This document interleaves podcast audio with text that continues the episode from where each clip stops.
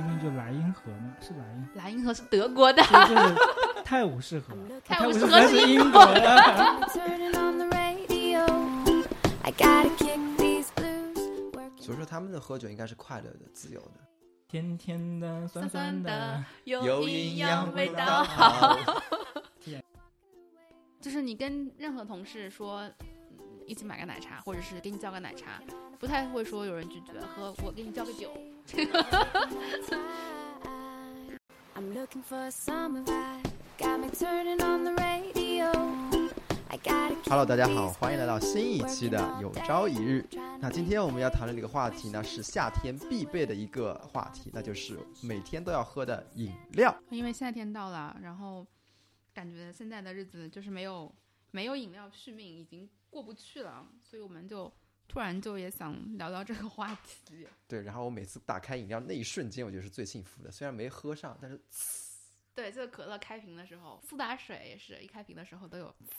这是一个幸福的声音。对。然后以前，现在我有一个特别坏的习惯，就是有时候会郁闷或无聊的时候，我会故意把那个可乐。所以我们是不是要先自我介绍一下呢？哦，对，大家好，我就是爱喝怡维豆奶的小六。大家好，我是每天都要靠咖啡续命的阿露。大家好，我是，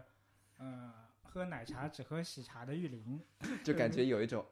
那种矫情在里面啊。嗯，我觉得这就和我等一下想说的流行文化，就是奶茶和流行文化到底对现在青年意味着什么，就是这种。资对本嗯主义的小我我资嗯 talk about later。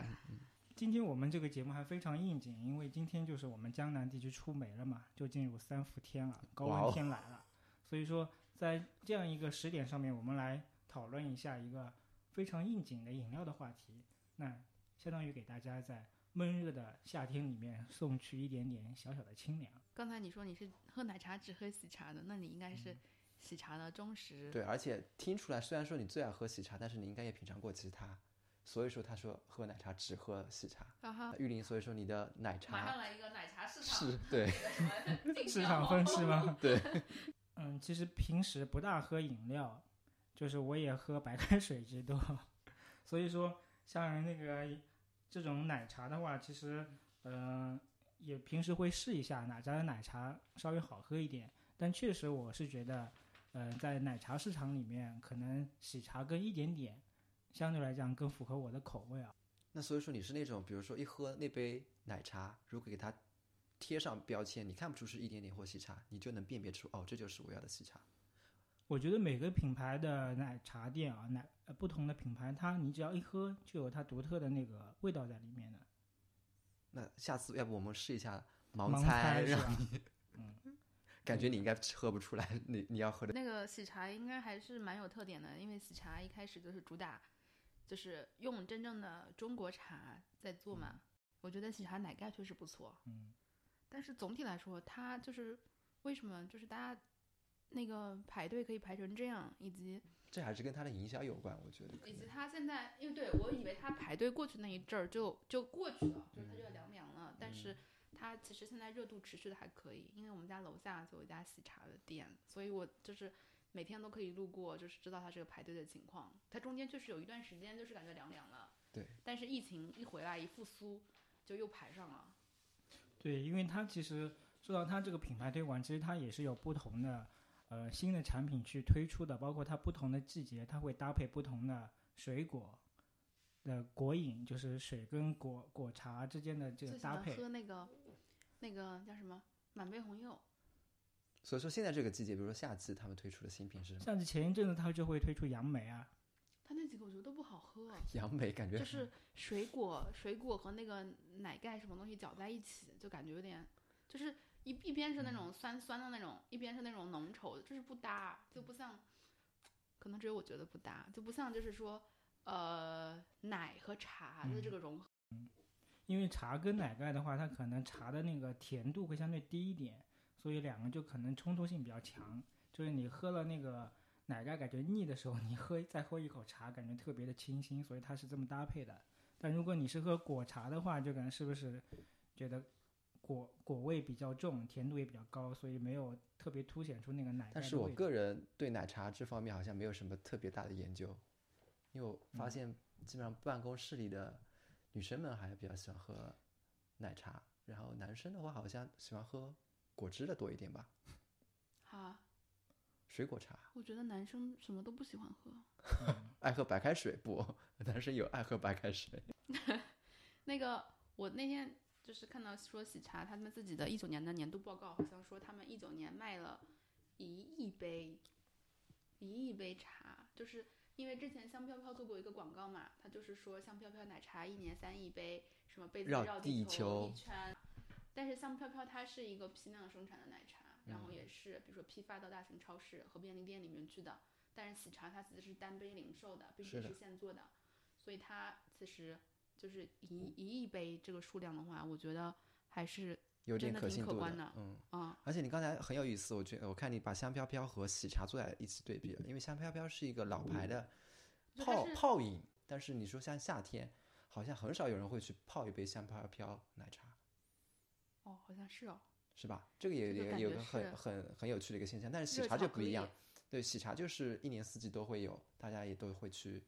去品尝的一种对，香饮飘飘没有出冰镇款，对啊，对但现在现现在香飘飘也改进了呀，在便利店它能买到就是现成的那个，哦、r e a l l y 对，在哪个便利店？我想去看一看，我怎么没看到？你果然是奶茶爱 好者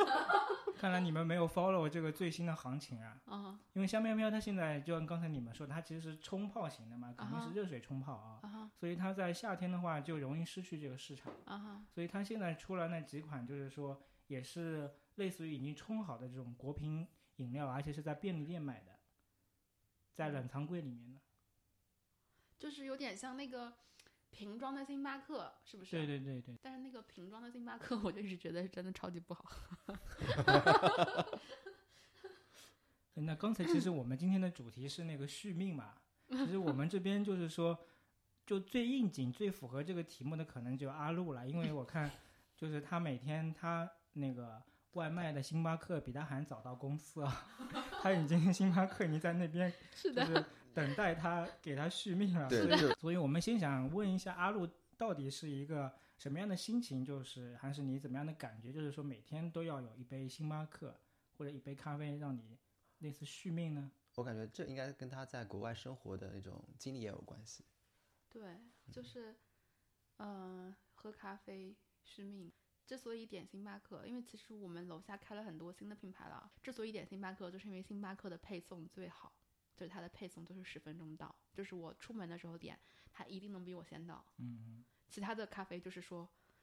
呃，虽然有优惠券，但是它的配送总是会出问题。一旦你享受过星巴克的那个配送服务之后，你就没有办法再喝其他家的咖啡了。其实我觉得这是就是不光是对咖啡有需求，包括对配送和服务环节嗯，都有需求。我诶猜，我猜另外一个点阿路会喜欢，可能就是星巴克那个口感度，它保证的比较稳定，是不是其？实我想说的是，如果你天天喝的话，就会发现它并不稳 定。我经常会觉得，为什么今天的特别？ 今天这是什么鬼？今天哎，但如果你有一天没有喝啊，你是什么感 觉？就是 就跟你不喝水一样的感觉。其实我现在就是不能有一天没有喝的一个主要原因，就是在疫情期间，不是办公室说不要放长口杯吗？然后我就开始带保温杯，后带保温杯之后，我发现保温杯我居然天天都要洗，我就不想洗保温杯。所以我就想了一个很好的办法， 就是我每天都点一杯星巴克，这个星巴克喝完了，我把杯子涮一涮，下午可以继续喝水。所以如果我早晨没有点星巴克的话，我这一天就没有杯子。 所以我现在就不能一天不点。那如果就是不考虑这个餐具那个餐具的问题啊，不不喝咖啡，你会有什么感觉？是会焦虑吗？还是说是一天没有力气，或者是没有 力就气，确实是需要靠这个饮料来续命的感觉吗？我觉得好像也没有，因为我喝完咖啡，就是有时候晚上我想点咖啡就会点个咖啡，然后喝完了就睡觉了，所以我觉得它其实没有所以起到咖啡一个因对你是没有效果的。对，所以阿路应该已经习惯，就好比我们喝白开水一样。我觉得这是习惯性的，嗯而且因为我不喜欢喝水，就是我其实喝水量很少，就是我可能是一个沙漠植物，就是我喝水真的很少，就是 所有和我住在一起的人都会都会知道，就是他们是要给我浇水的，就是 喝咖啡、喝饮料、喝有味道的东西，能让我就是能帮助我多喝一点水，其实有这个效果。嗯哼，那刚才我们就收到了很多就是自己经常喝的饮料啊，那我们有没有喝过一些就是比较小众的，但是你会印象比较深刻的这些饮料呢？就印印象很深刻，导致于不想喝第二个的那种饮料。我没有，因为我不喝， 我不太喜欢。尝试新品，对我就是很忠于我自己喜欢的，就是比如说咖啡，咖啡，我就包括比如说像星巴克这种，就是很多人其实吐槽嘛，因为它最早出来，但它不够高级嘛。但是就是我就习惯习惯它了，就就是这样。我我自己的话就对，有一款神水，就是叫叫崂山白花蛇草水， 有一段时间不是很火嘛。然后玉林是不是也有品尝过？你嗯对那一款饮料是怎么样的感觉？ 我好像尝过，就是有一种花露水的味道，好像对对对对对，就就 不知道，就是以前泡澡会有花露水，我小时候，然后我就喝进去那一口，我就觉得那喝就是就跟有也有跟喝到风油精那口种感觉。凉吗？因为花露水和风油精都是那种就是有点凉的那种东西。我反正就第一口尝到就让我想到那种我在喝风油精那种感觉，所以说就那就是口感有那种辛辣嗯薄荷的感觉吗？有的啊。就是我感觉就是呃令我眼前一亮的一种饮料就是橄榄汁，橄啊榄枝。我觉得玉林所有的东西都好高端、啊， 橄榄枝就是因为有一次我去那个福州的时候啊嗯，然后他们那边就是你好像对福建这边有迷之，上次我嗯是们是聊泉旅州游的吗时候是对泉州吗？嗯但是你好像怎么一直都绕不出福建？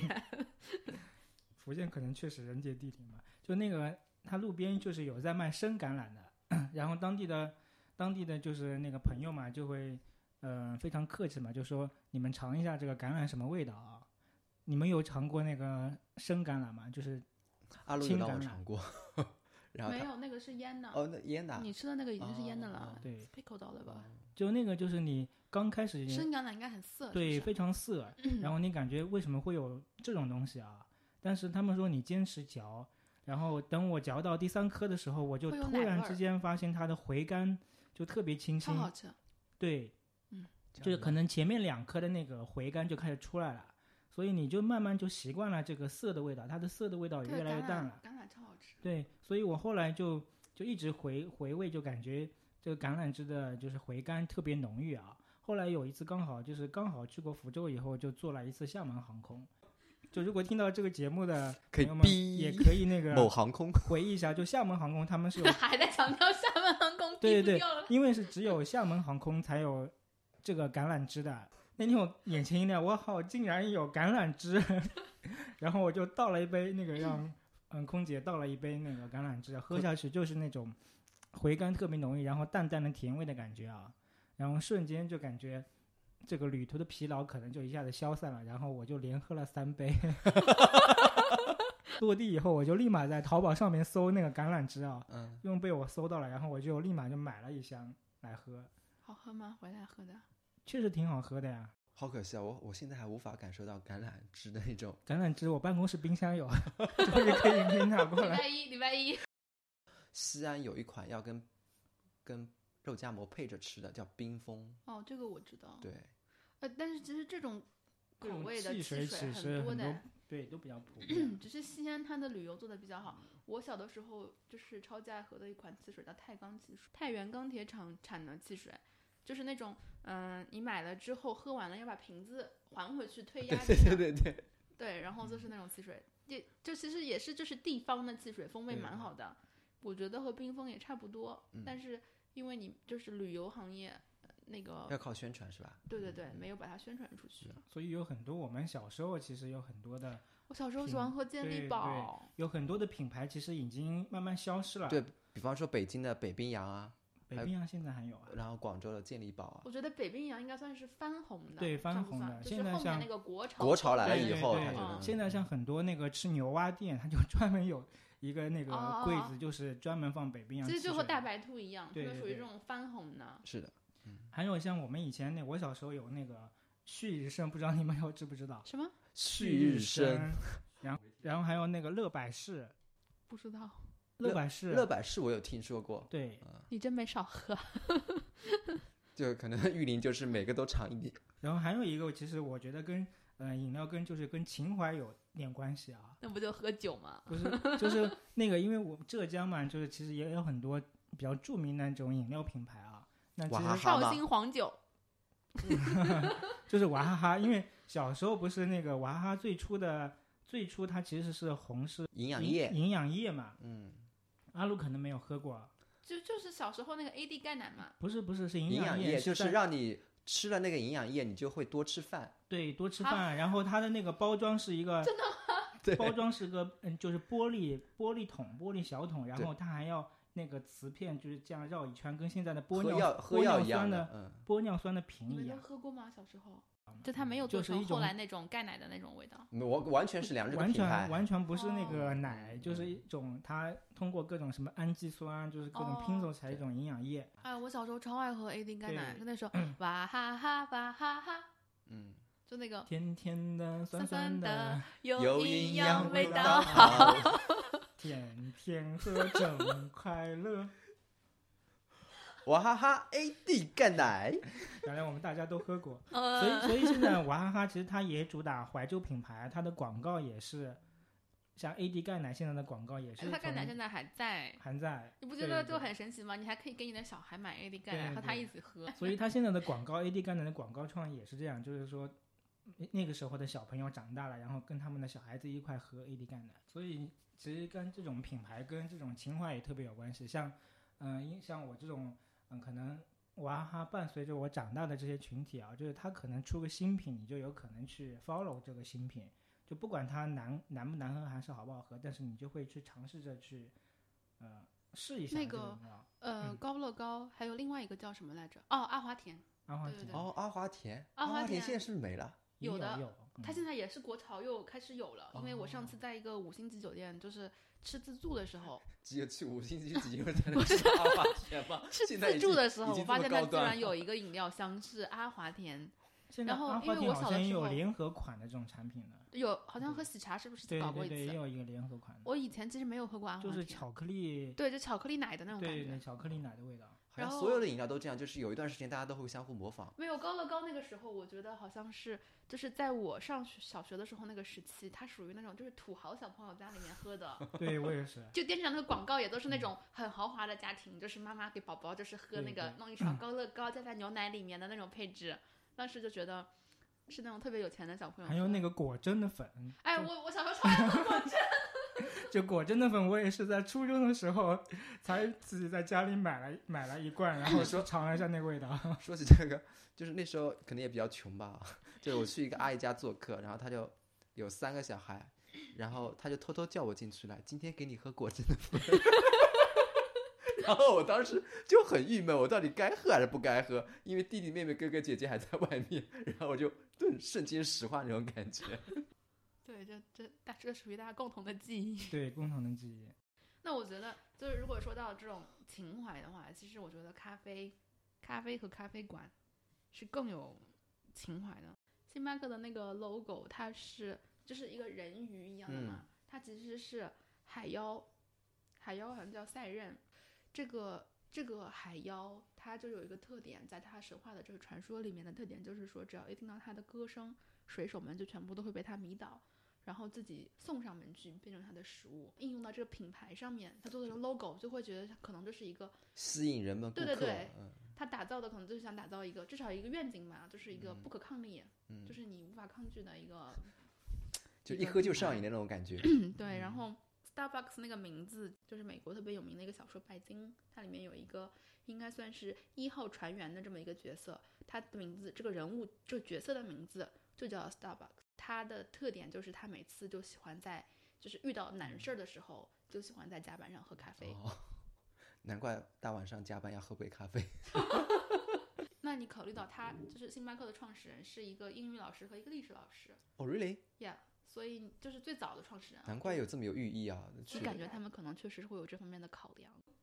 对，所以我虽然不是特别爱喝咖啡啊，但是我还是挺喜欢去星巴克的。就一个，它就是它的那个你可以在星巴克喝喜茶吗？下次可以的，我昨我昨天就这样 干了，所以我昨天就是取了喜茶之后，因为喜茶店是比较嘈杂的嘛，哦，然后就去了隔壁的星巴克坐。虽然我不是特别喜欢喝咖啡啊，但是它进去的话，就是那个咖啡豆的味道特别好闻。对啊，咖啡很香。对，然后那个星巴克的这个，包括它整体的装修风格和它的灯光啊，就是有一种很温暖的感觉。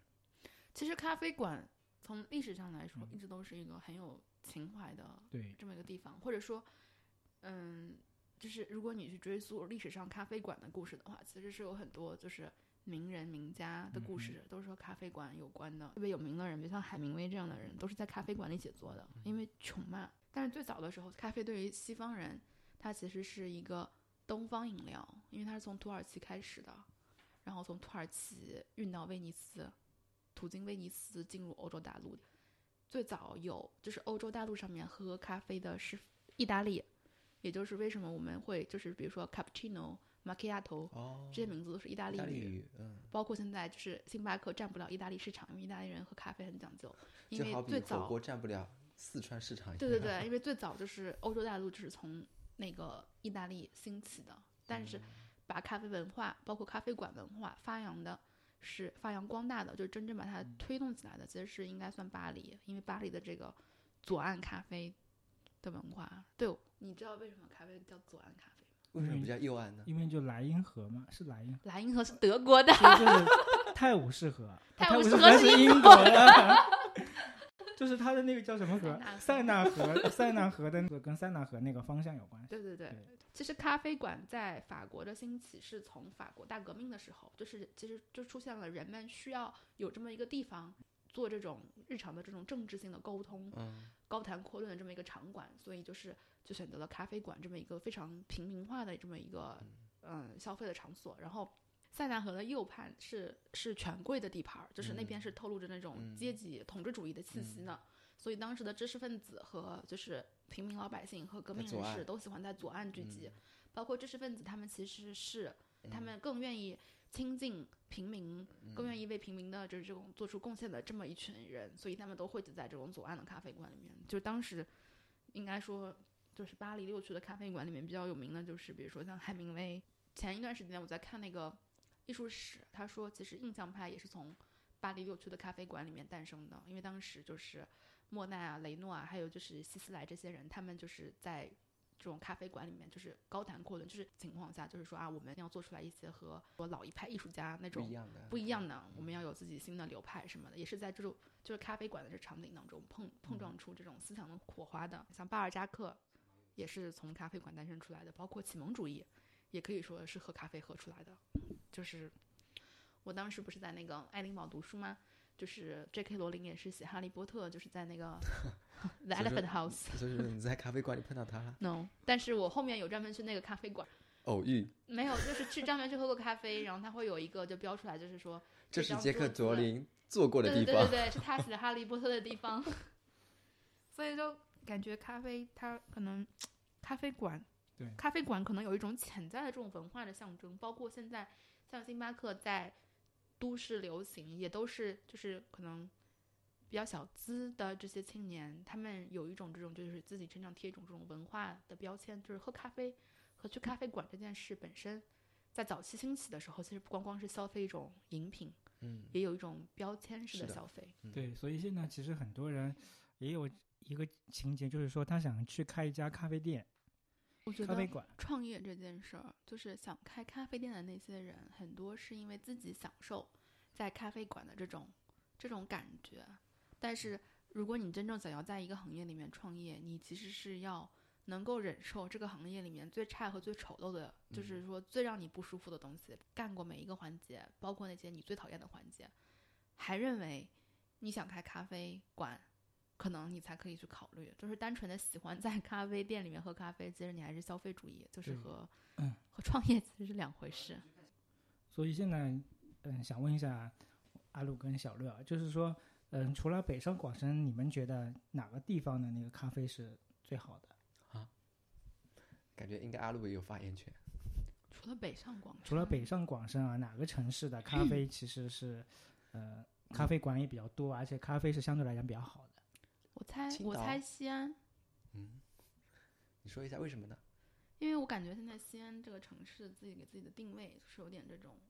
就是有点对标成都这种，就是嗯比较小资，比较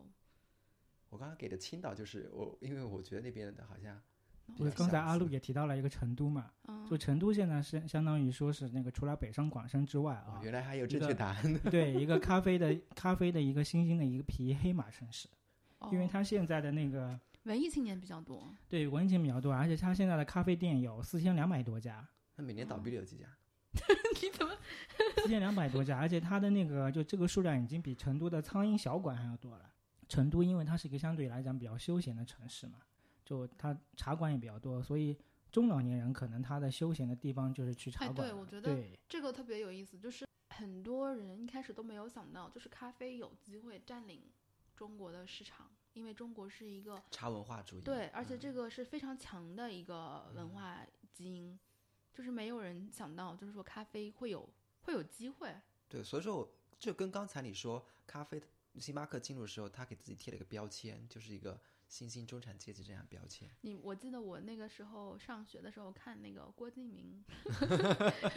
这个 为什么要笑？他现在已经有点被黑的。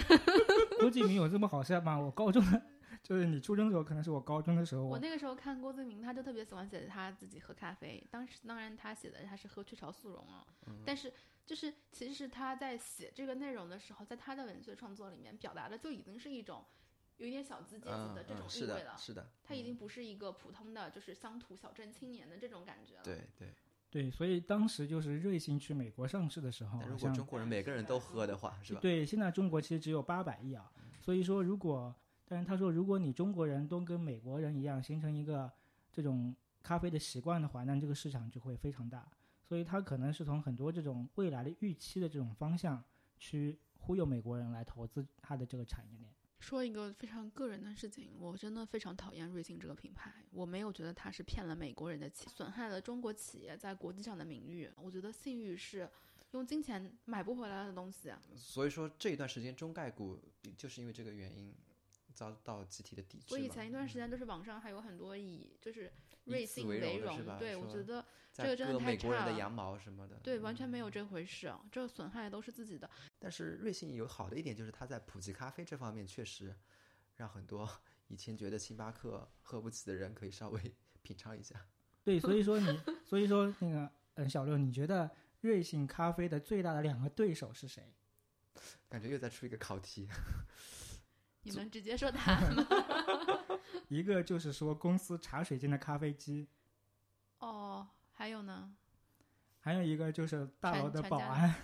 大大楼的的保安，因为安经对常有因为卖外外卖太，多了，因为现在不是很多办公楼里面其实那我不觉允得许即那使个嗯没有瑞幸了，现在的外卖量也真的很多。啊外卖量很多，但是瑞幸的话，相当于它一个包装 一杯咖啡就有一个包装，就是它其实就是把原来一批不喝咖啡的人，对，就是因为这个补贴而就是因啊去为这个尝补试贴的 了。这个原因，包括它的一个价格相对比较低，嗯，来促使它就是说去走上这个咖啡的这条。其实当时那个美国开始喝咖啡，就是 美国在他们嗯独立之后，嗯，就是想要和英国人有区别，就是因为英国人喝茶这个的文化特别那个，他们就说我们喝咖啡，再加上刚刚好就是他们离咖啡的产地巴西特别近就，非常近，嗯嗯然后嗯价格又低，而且当时因为就是全球的这个喝茶的文化兴起，嗯，这个巴西的咖啡园就是正在就是属于一种下滑的这个状态，所以咖啡的成本也非常低。然后美国就一下子就是全国之内就开始喝咖啡了。嗯，其实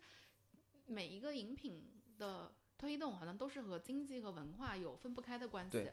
包是括的最开始那个东印度公司。开始去做茶的生意的时候，也是因为十七世纪末的时候，这个荷兰它开始输入爪哇国的咖啡到欧洲，所以说感觉好像每一次都是一个时代的变迁，有一个新品会出现。对，然后它的成本就很低，远远比这个东印度公司原来做的这个咖啡价格要低，嗯所以就把东印度公司的市场抢了，嗯然后东印度公司就开始买茶，就是开始做茶叶生意。嗯嗯，当时他们，当时他们，嗯，当时中国还在喝绿茶，然后他们从中国也是进口绿茶的，但是因为当时清政府好像有个规定是，呃，外国人不能在中国过年，还有这所种以规定，所以他们要在每年年底的时候来回把国茶运走。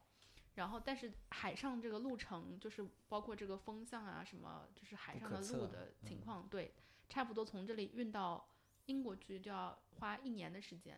或者将近十个月的时间，就好的时候是十个月。所以他们每每次喝到的都是去年的茶，再加上因为绿茶是不发酵的，嗯，所以绿茶不是很易保存，绿茶的风味会淡化的很快。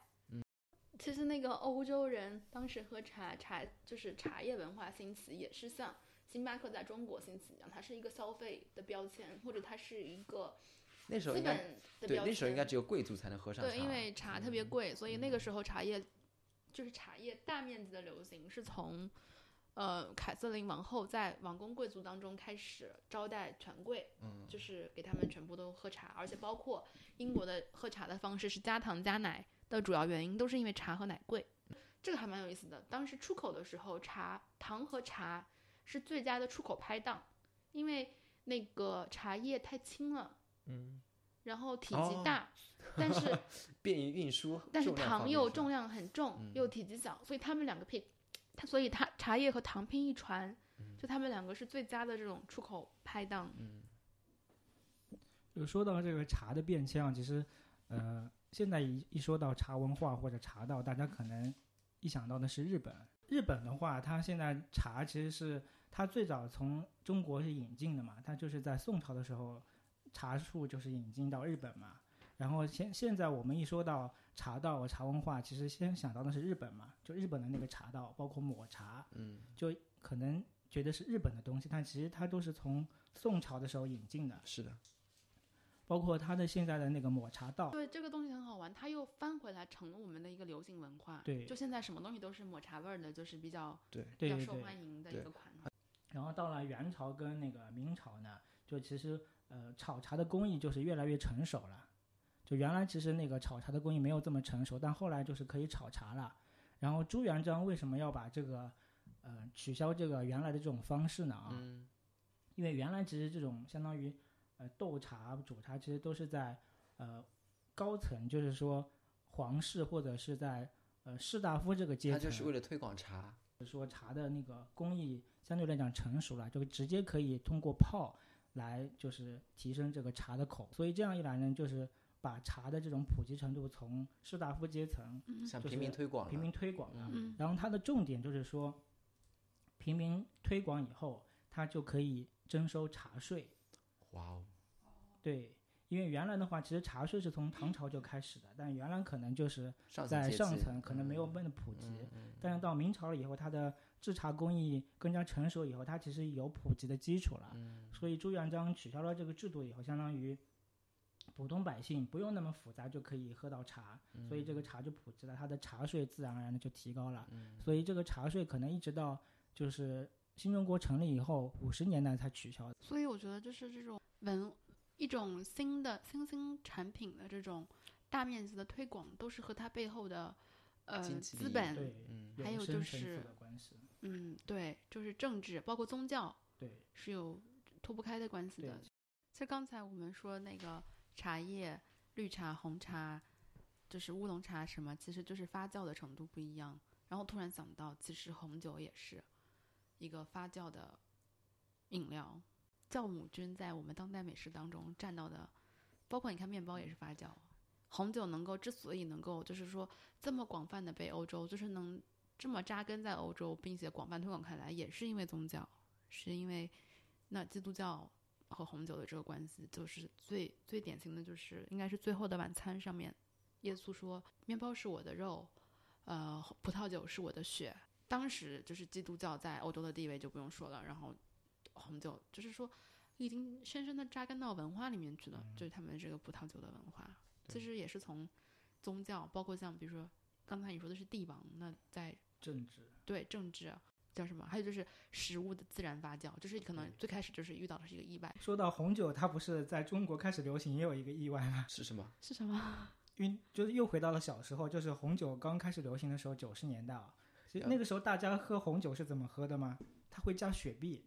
啊？这样的吗？对， 好喝吗？我突然想试一下。为什么要加雪碧啊？因为葡萄酒对中国人来说，它其实葡萄酒的工艺就是一个去去糖是吧要？加所以对雪中碧国人啊来讲，它那个葡萄酒其实相对来讲是比啊较对涩的，因为他在酵母酵母菌在发酵的对过对程当对中，他把糖吃它掉了糖，分分解了，对，所对以它糖全吃完了，所以葡萄酒很多是有一有除了涩，还会有一点点酸像加了盐一样，就是对对酸和对咸的酸感觉。对嗯，所以它就加了雪碧以后，它那个口感就是说又有点甜的，甜甜的，就又又有又是那个红酒啊，又又能稀释这个红酒，所以说当时大家喝红酒都是加雪碧的。因为我在苏格兰待了很长时间，所以苏格兰就是威士忌出名的嘛。对，所以我那时候我们一个特别奇葩的喝法，其实还挺好喝的，是威士忌加绿茶，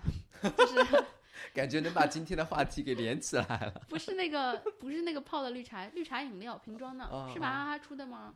也太有，确定也有，也有。就是那个康绿师茶傅，也有出嘛？哎，康师傅，傅嗯，就是有一段时间不是那个冰什么冰红冰茶红和茶绿冰很绿兴茶起，对，嗯 就真的真的还挺好喝的哎那其个味实道现。在那个杭州很多 KTV，这 KTV 都是这么喝的呀，哦，这样的啊，就是它是有现在的 KTV 就是有这么一个容器的，就是一个先把那个嗯、冰冰绿茶或者冰哦红茶倒进去，然后再把那个酒像哦威士忌啊什么倒进去，它然相后当于做一个威士忌鸡尾了，对，然后混在一起，然后大家开始就分小杯嘛，能喝了，因为威士忌单一个 shot 那样喝的话，就是很涩，对，就是然也后比较其也实比较加了烈那个绿茶嗯还蛮好喝的，说实话还蛮好喝的。就是我当时对酒没有什么讲究，就别嗯人都说这样，我就这样了，也没有觉得很奇怪。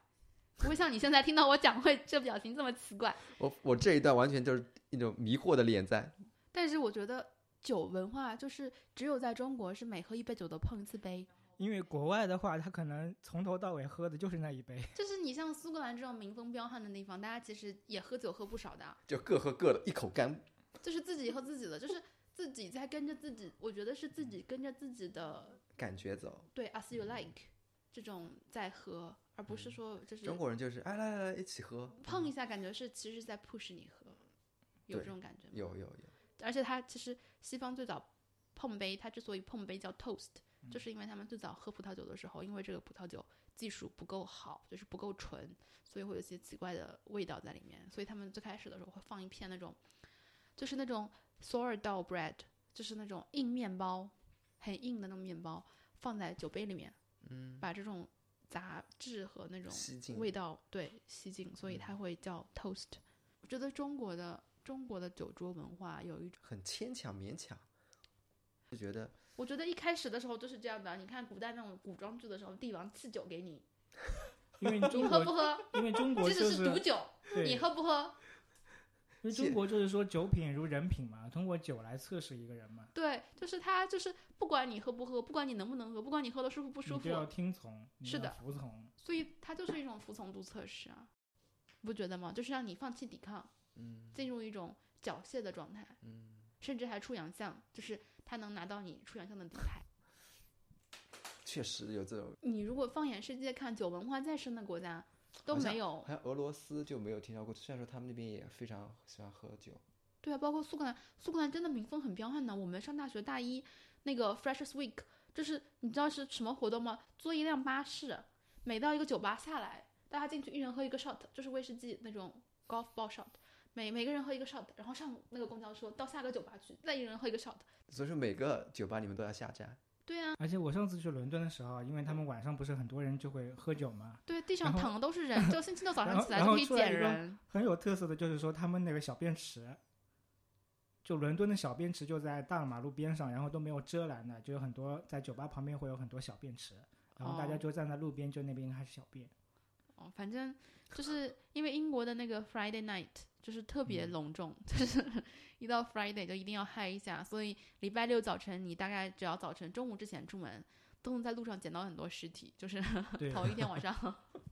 就是喝吐的那些人，这真的民风很彪悍，但是没有劝酒。所以说他们的喝酒应该是快乐的、自由的，那其实像日本、韩国，他们其实也有是那这种，也是这因为种是就是东亚的文化，基对本上东差亚不文多化，嘛就儒嗯教文化圈就是君是君，臣是臣，然后有上级跟下级，包括跟日本的话，它其实也是一种固态的阶级嘛，是的，所以包括你可能学长或者是在公司里面的老员工，就是比你更强势或者比你更有权势，然后下级必须要服从上级，所以就是像韩国跟日本，其实他们喝酒不是也也经常是喝的酩酊大醉，然后然后去他们喝酒有很多礼仪的，不，韩国好像对你的长辈上级喝酒的时候，你不能正面对着他转喝过去你要喝转过身，对要哦这样侧啊的面跟对对对，喝喝。就韩剧里面都是这么喝的。那个《纽约时报》就写过一篇文章，他其实是不光是写了就是喝酒，他还写了就是找小姐，嗯，就是说虽然这个东西是违法的，但是很多就是说商务宴请都会安排这一个环陪节。酒嗯，不是，是喝完酒局之后、哦都会安排这个环节，然后这个环节就是是商务两方交换信任的一个环节，就是你们一起去嫖过， 就是你们一起去嫖过的情谊， 大家建立都了有更深的友谊大。家都有把柄拿在对方手里。嗯合作的信任度就看这一晚。 刚刚说到很多酒的偶遇，我觉得在碳酸饮料这方面也有很多偶遇。你你们知道碳酸饮料是怎么一开始被发现的吗？不知道，一开始是被一个英国的化学科学家叫做约瑟夫·普利斯特利，因为他是住在一个酒厂旁边，所以他经常会去酒厂里面做一些实验。然后他有一次就把水放在一个啤酒发酵桶的上面，然后啤酒发酵的时候不会产生二氧化碳嘛？嗯，然后二氧化碳溶于水的时候，他就去尝了一下，这种气柔泡的刺激感对的对口刺感，激感的口感给吸引住了。嗯，然后他就想自己去做，然后他搜集二氧化碳的方式也比较特别，他是用猪的膀胱， 因为比较大嘛，就比较嗯好搜集，然后捏一下那个猪的膀胱，然后也比较利于二氧化碳哦的排放，用猪的膀胱去搜集二氧化碳，然后把它放到水里面，让它溶于水。但是这个方式是不是觉得 很不易操作？所以说它就没有很好的推广出来。然后真正推广这个碳酸饮料的是一个叫约翰雅克布施维普，他自己实际上是一个珠宝商嘛，然后他对这个碳酸饮料也比较有研究，他就把水中混合碳酸氢钠和酸石酸的做法来复制那个碳酸饮料，但是这个技术路线的口感就没有一开始的那么的纯正。施维普就在饮料里面加了一点果汁，所以说这就是我们一开始碳酸饮料的一种发源。哦，所以说现在就是说碳酸饮料，包括可口可乐、百事可乐啊，嗯其实它的市场，嗯，市场占有率越来越低啊。但是同时呢，就是又有很多那个气泡水的这个市因为场，气泡水它给人一种假装健康的感觉，对甲状健有康，吧？就而是且尤零其热是量、零糖的尤这种，嗯其是之前那个什么酸碱文化，什么酸性体质对啦酸、性体碱质嗯性文化体质啦，那个东西，多喝苏打水，对我简直觉得这个东西真的是罪人。就是，但就是他完全完全是为了营销而卖了一个概念嘛。但是为了营销嘛，我觉得他一开始可能没有想要营销苏打水，但是不小心带上了苏打水。现在大家喝的比较多的也有元气森林，而且它的老板就是福建人，不是福建人 而且它的老板其实是做游戏的，哦什么游戏？什么游戏？就是曾经一款中国最早的一款全民皆玩的一款游戏，偷菜，对，就是偷菜。你居然答对了， 恭喜我！ 就是说从这个嗯、呃这款汽水的这个推广的程度，也可以看出这个老板确实也比较厉害。，对，所以我觉得其实。现在的饮料，它卖饮料的时候卖的并不是卖饮料本身，它对卖的是它一种流行文化流，行文化，嗯它，卖的这种 pop culture。对，因为它就符合了很多就现在流行的这个基本的几个要素嘛，就是它宣称是自己零零零热量。嗯零脂肪、零糖嘛。然后它另外一个就是它，因为它的推广除了线上之外，它就是像全家、Seven Eleven，嗯，就这种便利店去推广的。然后这些便利店的那个主要的群体就可能是一些白领啊，就是喜欢就喝对应这新种鲜的东西，饮料的这嗯种群体受众，所以对，因为说我发现我们办公室就有小朋友，他们喜欢去尝一切这种新出来的，比如说喜茶今天出了一个新款，他就要去尝一下这个新款；对然后奈雪今天出了一个新款，他就尝一下这个新款。就对我完全不知道这意义在哪里，因为他尝完新款之后，他会跟你讲这个新款好喝或者不好喝。So what？我还是会第二天买我的咖啡。那是因为你是个咖啡重度爱好者。就他去尝新了嘛，因为这个成本不高，不是像说明星的一对，哦个我觉得它是啊成成本本不不高高，又能走在时时尚代的和前潮流沿的对前端，就跟现在很多人就而是、且它确实也好喝，甜对的对嘛确。实好喝嘛，因为像很现在很多不是小姑娘就是各种网红那种口红嘛，对，就然后是又是一种社交媒介。对就对比如对说一个办公室，我现在觉得像我们最近来了很多新人什么的，他们就是说拉拢关系啊，什么就是一起去买个奶茶，就一啊就个这话种题感觉。对可以一一块做一件非常啊或低者是成本说的事情，是的但是是的大是家的可以是一的块做，而且有聊资，而且你可以跟所有的就是基最本上没最有障前端碍的这种人站在同一个起跑线就上，是你跟嗯任何同事说，哦嗯一起买个奶茶，对或者对是对给你叫个我奶不会茶，拒 绝。不太会说有人拒绝，和对我给你叫个 酒，这 就没有这种壁垒。对，对对 我给你叫个酒。然后我觉得就现在的饮料，它的外形，包括喜茶的杯子的外形，都是 Instagrammable，嗯，就是你可以拍照，你可以就打非常卡有。设计感的。对，就是它，就是现在流行的说颜值即正义，嗯他们都是这种包装。这又回到了我上次其实说过的一个话题，我们到底在追求什么？其实我们当代青年最不知道的就是自己到底在追求什么。我们一直都在追随别人所追随的东西，包嗯括这种什么网红饮料店打卡，举着一杯奶茶对着一个空白的背景墙，和举着一杯奶茶对着一个大海这种背景，其实都是标准的 Instagram 照，就是别人已经跟你讲教科书般的说这样拍，然后你也拍了同样的角度。去了同样一家店打卡，喝了同一款饮料，在网上找到那个别人告诉你的网红菜单的配置。嗯，就是我们之所以我觉得这个时代盛产网红和 KOL，就是因为我们需要有人告诉我们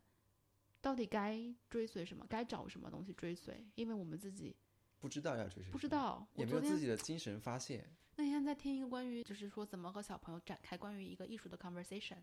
他就是说你不需要跟他说，你看这个，因为这个是名作，你可以问他你喜欢哪一个，你为什么喜欢它。我们这一代人在在教育的路径上，可能有太多时候是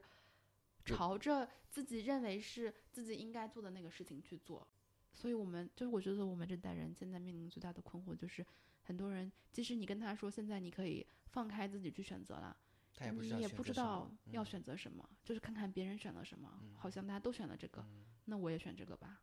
就这种感觉。其实每一代人其实都这样，但是我们比他们好的就是说，你选择的其实还是比以前的几代人的多。真的吗？对前两天一个小朋友，办公室的一个小朋友，他跟我 聊到了去哪里约会的话题，然嗯后我就跟他说，那你们关系如果不是很成熟的话，去电影院约会其实不是很好，不然的话去电影院约会。白白浪费了好几个小时，双方并没有太多的沟通，嗯然后他们就在说说，那就另外一个方案就是一起打卡网红餐饮店或者网红奶茶店，嗯然后你就会发现，好像以前那种单纯的，比如说散个步聊聊天的这种形式，已经没有了，或者说就现在好像所有的事情都要有一个目的。其实我觉得现在很多之所以网红的就是这种存在啊，就因为大部分人其实，在生活中其实都是非常平淡的，而且他嗯也没有机会说站在没有潮流那些前端的机会。 Instagram moments，对，但是去网他红店打卡是一个非常容易获得的。对，而且他这这样的个成本 moment 非常低，他要么是时间成本，要么就花了几十块钱的成本就可以秀朋友圈，就可以跟同学朋友去约会的一个地点啊，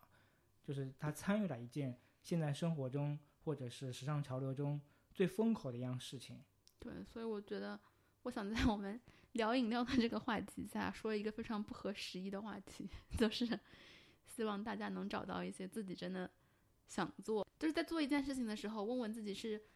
是在追随潮流，还是自己真的想做，然后把时间花在一些自己真的想做的事情上。随着年龄越来越大，会发现时间 越来越宝贵。